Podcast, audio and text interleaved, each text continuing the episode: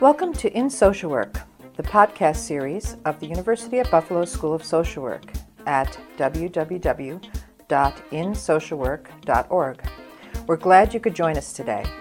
The purpose of In Social Work is to engage practitioners and researchers in lifelong learning and to promote research to practice and practice to research. We educate, we connect, we care. We're in social work. Hi from Buffalo. Snapchat, Venmo, WhatsApp. Have you ever wondered how mobile apps can help you in your social work classroom or out in the field? Well, we at the In Social Work podcast series would like to take this opportunity to tell you about a new resource from the UB School of Social Work called Helping Apps for Practitioners and Educators, or HAPPE. That's with an E. HAPPE is a new monthly blog series created to connect practitioners and educators in the helping professions with mobile apps that they might find useful in practice or in their pursuit of lifelong learning. We encourage you to check out HAPPE. Again, that's with an E at socialwork.buffalo.edu slash H-A-P-P-E. Welcome back, academic calendar types. Well, two things. The annual Elmwood Festival for the Arts, the last big Buffalo festival of the summer, and Labor Day are in the bag. Time to get back into the swing of focused learning and enjoying our beautiful Western New York fall season. I'm Peter Sobota. Steve Jobs and Bill Gates apparently were pretty militant about their own children's screen time. In this episode, our guest Carol Scott discusses her work examining emerging adults' social media use and the risks to their well being. Dispensing with good or bad characterizations, Ms. Scott describes the importance of understanding the measures of social media use currently in place, largely centered around frequency and engagement. Ms. Scott will tell us that she is learning that engagement, or what people actually do when using social media, is the big player here, and is now asking questions about what may drive that engagement behavior. Bridging research to practice, Carol Scott offers guidelines for talking with emerging adults about their engagement and use of social media. Carol Scott MSW, is currently a PhD student here at the UB School of Social Work. Ms. Scott was interviewed in May of 2018 by our own Melanie Sage, PhD, assistant professor here at the UB School of Social Work. Hi, I'm Melanie Sage. I'm an assistant professor at the UB School of Social Work, and I'm here today interviewing Carol Scott, who's a doctoral candidate in our program.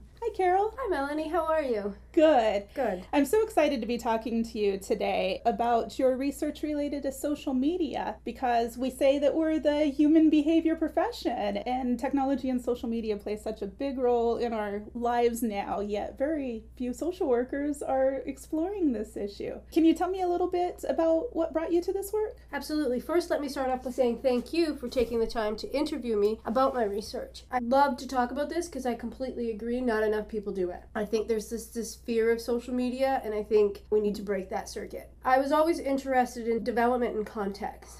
In my undergrad, during my undergrad in a research lab, we studied peer relations, specifically bullying. Then, when I went into my master's of social work, I largely focused on alcohol use in the youth and emerging adult, young adult population. When I entered into the PhD program, I came with that interest of youth alcohol use. And Tom Nochajski, who is an author on this paper as well, in the chair of my PhD committee, said to me, We know a lot about young adult drinking. How are you going to contribute to the literature? What is going to be your area of interest, your thing? So I went back to the literature with again a focus on peer influence, peer relations, because I've always been interested in how friends influence us for better or for worse. And then that's when I came across social media. That's when I started becoming interested in social media use with the realization that majority of merging adults, especially in the US, use social media. 90% or more are on it almost every day. That's where our lives are, that's where friends are. I mean, even Facebook has the use of the word friends. So then that's when I started to look at how does social media use impact or associated with their drinking. Stemming from that and growing from that, now I really identify as someone who's interested in social media use and the risks for consequences and well being, including alcohol use. It's an important topic, and it's hard to think about peer influence now without thinking about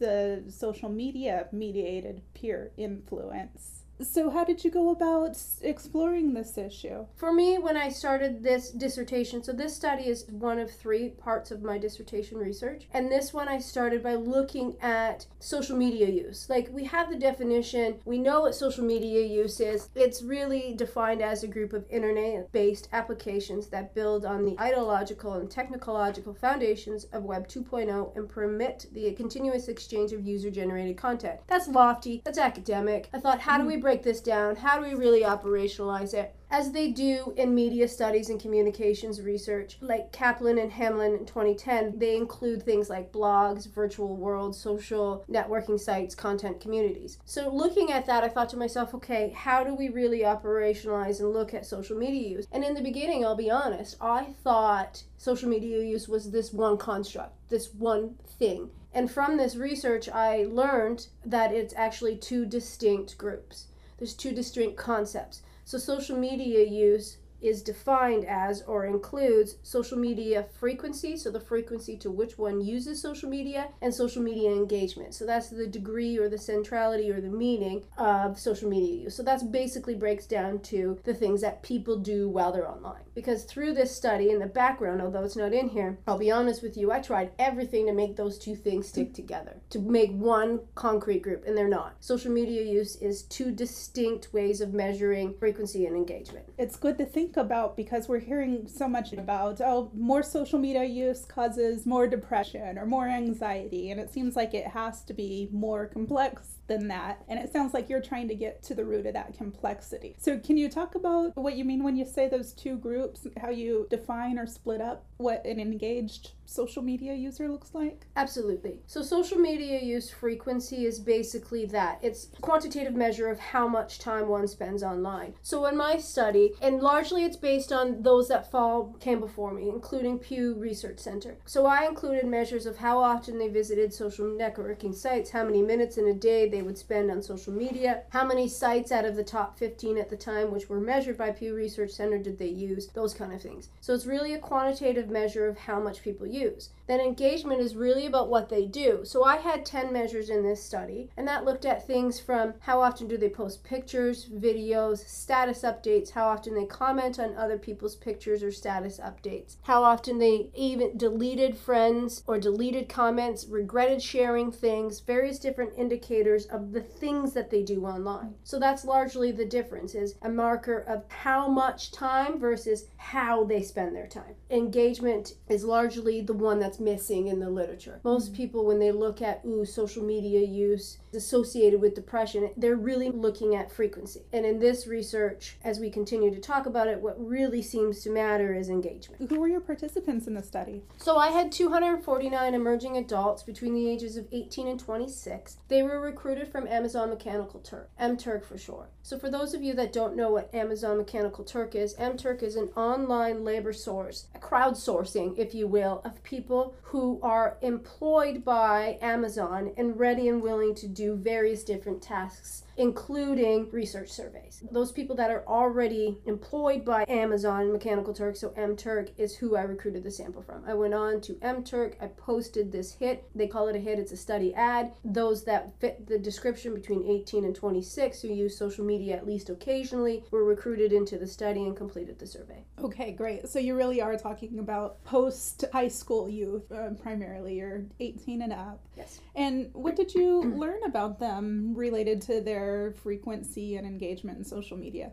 I did some fancy statistics, and basically, what the statistics did is it built profiles or groups of people. Although it's not necessarily accurate, you could almost look at it like typologies of use. So, from frequency, the data suggests that there's three profiles. The first profile being low frequency, the second profile being moderate, and then the third profile is high. How that worked is that those in the low profile or low social media use frequency group barely interacted online, they said that they might have used it three out of seven days, used it every few days, and when asked how many minutes, they might spend 21 to 30 minutes a day. The moderate group, which was 35% of the sample, they used it four out of seven days. They were on it about once a day, and they used it almost every day. Where the high frequency group, which was the majority of the sample, so that worked out to be 55% of the people, they used it almost constantly. And they were on it 61 to 70 minutes a day. They used, on average, they were on it every day. They used several times a day and they used at least five social media sites. So when you added them together, it was at least five. So those were the three different types of people or young adults when it comes to use frequency. Then there were three separate profiles of engagement. Again, that's what they do when they're online. And those three people were equally low, moderate, and high. The low group barely engaged, rarely did almost anything, rarely shared pictures, rarely showed status updates, rarely commented on things. The moderate group was exactly what you would assume them to be. They were moderately doing those things. The highly engaged profile, which was a small group of people, only 5% of the sample, which is largely supported in the literature. The moderate group, I'll tell you, was the biggest group. It was 67% of the sample, and that's supported in the literature. People, on average, as the research shows, use it most days, they do most things, right? The high group, the 5%, they were highly engaged. They posted regularly. They were the people who constantly posted updates of themselves or pictures or videos. They were constantly messaging people, posting comments, etc. So it's that small group of people that were uniquely different. So I call them the high engagers and then the high frequency users. It sounds like there's probably some overlaps between those groups, but your high engaged users is a much smaller group than your high frequency users. So there must be a group of people who are on social media a lot but aren't doing that kind of constant engagement. Yes, so how much time you spend online has absolutely nothing to do with what you do online. Those variables, those indicators, so those five indicators of frequency and the 10 indicators of engagement are not at all correlated. And that's why they didn't fall together as one profile. That's why I had two distinct groups. So how much time you spend really does not matter with respect to what you do online there's not like this overlap. They're distinct ideas that might be important to our research about correlates to social media use or engagement. Agreed. What do you suppose drives the level of engagement or frequency? That's a really good question, and that's largely what I'm thinking of in the future. And so that's like a next step for me is to understand who are the people that are the highly engaged. Who are those 5% of people that spend a lot of time online, doing a lot online? My guess is similar to it's a personality indicator. I'm proposing, and that's where I'll I'll go down the road in future studies is that the group of people who are highly engaged, my guess is they are also those that are very extroverted. They're also the ones that are out there in the day to day life offline doing a lot, out there very social. That's my guess. That study's yet to come. It would be interesting to know though, because we think of social media as maybe like a risk for some people and a protective factor for others. And mm-hmm. it would be good for our future of interventions, I suppose, to know which is which. Agreed. What other things do you think the research researchers should consider when they're thinking about peer relationships and social media use? So, I think some of the big take homes from this study that I really think people should listen to, whether that be parents, practitioners, policymakers, researchers, is largely that frequency, first and foremost, as I've repeatedly say, frequency in social media use or engagement. And we have much to gain from viewing social media use in the light of those distinctions. And this distinction deepens our understanding of the purpose it serves for youth. Throughout my research, I use mass communications theory. It's called uses and gratifications. And basically, the undertone is that people use media in a certain way that to meet or to gratify certain needs, such as interaction, self expression, sharing, and gaining of information. And so now more and more researchers are using uses and gratifications theory to understand social media use. So, as we're striving to understand the purpose that it serves, I think the engagement piece is really where we need to go because as social media use becomes more and more ingrained into the daily fabric of our lives, I really think it, or it's conceivable at least, to understand that frequency is an outdated measure. I think the frequency to which one uses social media is largely outdated because majority of people are online, and I think that's only going to increase as technology increases, like tablets and watches now you can use and connect with your friends, right, and go online. So I think as technology improves our access to technology, our access to social media, frequency is an outdated construct. I think it's a descriptive purpose so we can understand okay, yes, the people I, as a practitioner, am seeing, or the child that I have, yes, my child uses it about the same amount as everybody else. What I think we really need to start looking at is engagement engagement because I think that that's really where we're going to find the risks and benefits of social media mm-hmm. use. I really think that that's we're trending towards this idea that we're all online, great, check, move on. Now let's start looking at the things we do while we're online. What kind of questions might social workers ask their clients about? That's something that again, it's a future study that I'm looking at. So look for that, it's coming up. I've really gone back to the population to ask them every single way they could possibly think of that they engage. And what I'm coming to understand is that there's basically three overarching labels that we look at. So whether they're passively engaged, so these are the people who are just looking. Lurking is a common word used, but looking, well, these are your young adults who are looking online, constantly online, looking at posts, but not really saying anything, not liking, not commenting, nothing. Then there are the active engagers. So these are the people participating, commenting, liking, posting pictures, posting photos. And then you have your reactive group. So these are the people that might not necessarily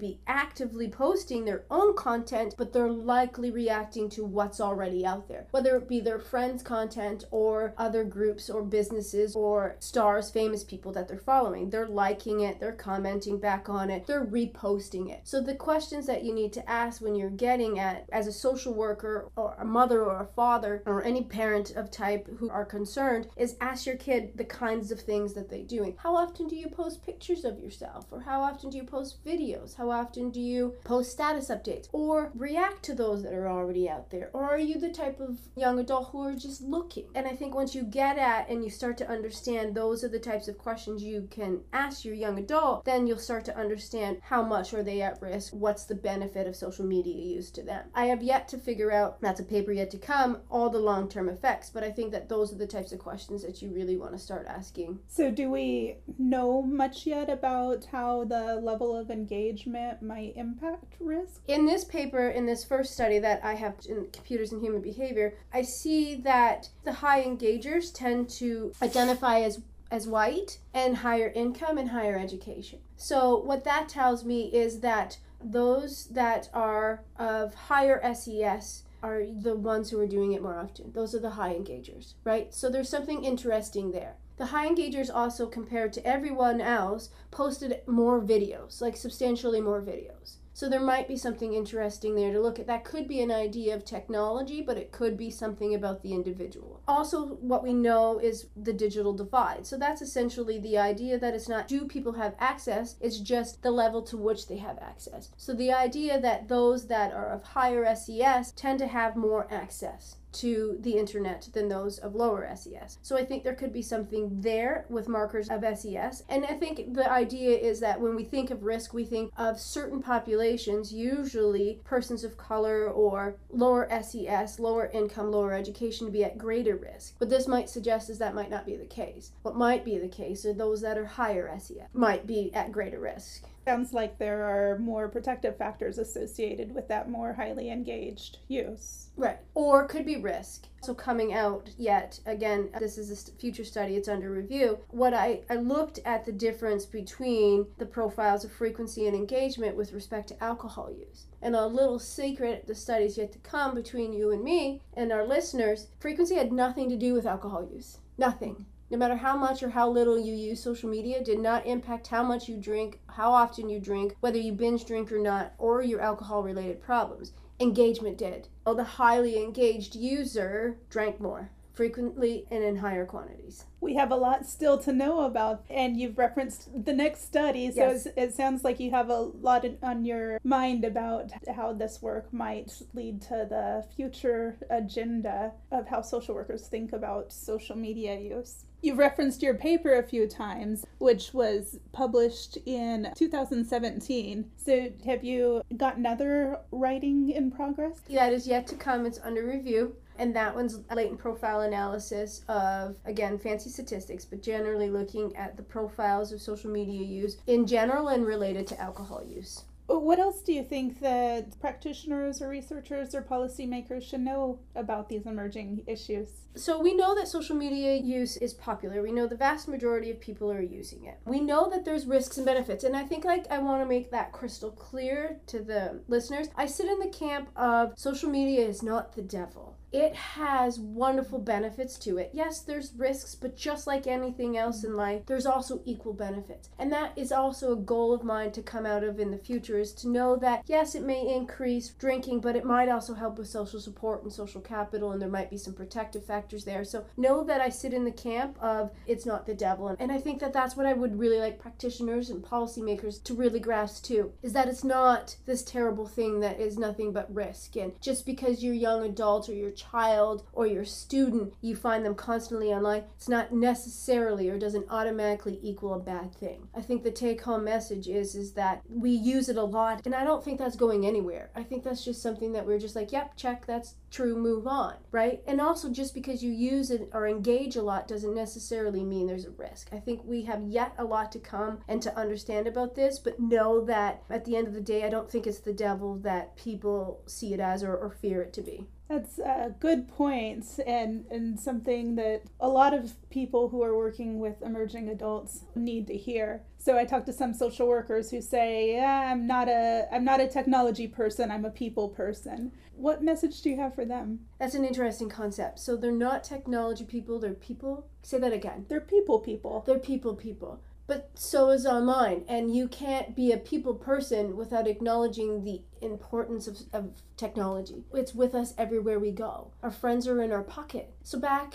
in the day when I was younger, we used to know that in order to be influenced, whether positive or negatively, by our friends, we used to have to be with them face to face. We don't have to anymore because it's all online. And I think that's the hardest thing I have many people to wrap their brains around. Well, I've even had in this first study, so many people are like, well, how does it affect development? Well, how does it not? Development occurs in context. We develop within systems. And part of the system and context now includes technology, particularly social media. So you really can't engage around relationships if you're not also thinking about how technology is affecting those relationships in positive and negative ways potentially. Exactly. I'm so excited to see uh, what's next for you. Is there anything else that you think that we should know? Yeah, I'll reiterate the importance of realizing that frequency is outdated or potentially. Engagement is the thing. Start asking your clients, your young adults in your life, what they do online, because I think that's the real important take home. Ask them the kinds of behaviors, the kinds of things they do. And don't just discount the ones that may not be actively doing anything, because there might be something unique about the passive engager. That's yet to come. Just learning to figure that out. And I think realize that there's benefits to it. Don't just say it's the devil, it scares me. I think people are disconnected now because they're always on their phone. That's not necessarily the case, because we know from from research that there's actually a lot of benefits. It decreases depression, it increases social support and perceived capital. And for those, for example, sexual minority groups, it's now given them a place to truly identify and work through their identity in a safe way. It also gives those that have terminal disease, for example, cancer, who can't go outside and hang out with their friends, now feel like they're part of a group. So it's not necessarily the devil. I think we have to see that it has many benefits and to actually learn learn to work with it instead of fight against it.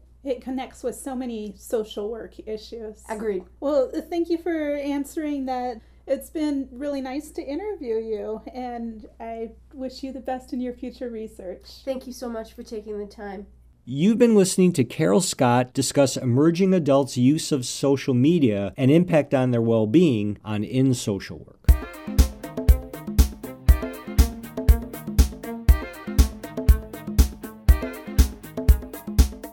Hi, I'm Nancy Smith, Professor and Dean of the University at Buffalo School of Social Work. Thanks for listening to our podcast. We look forward to your continued support of the series.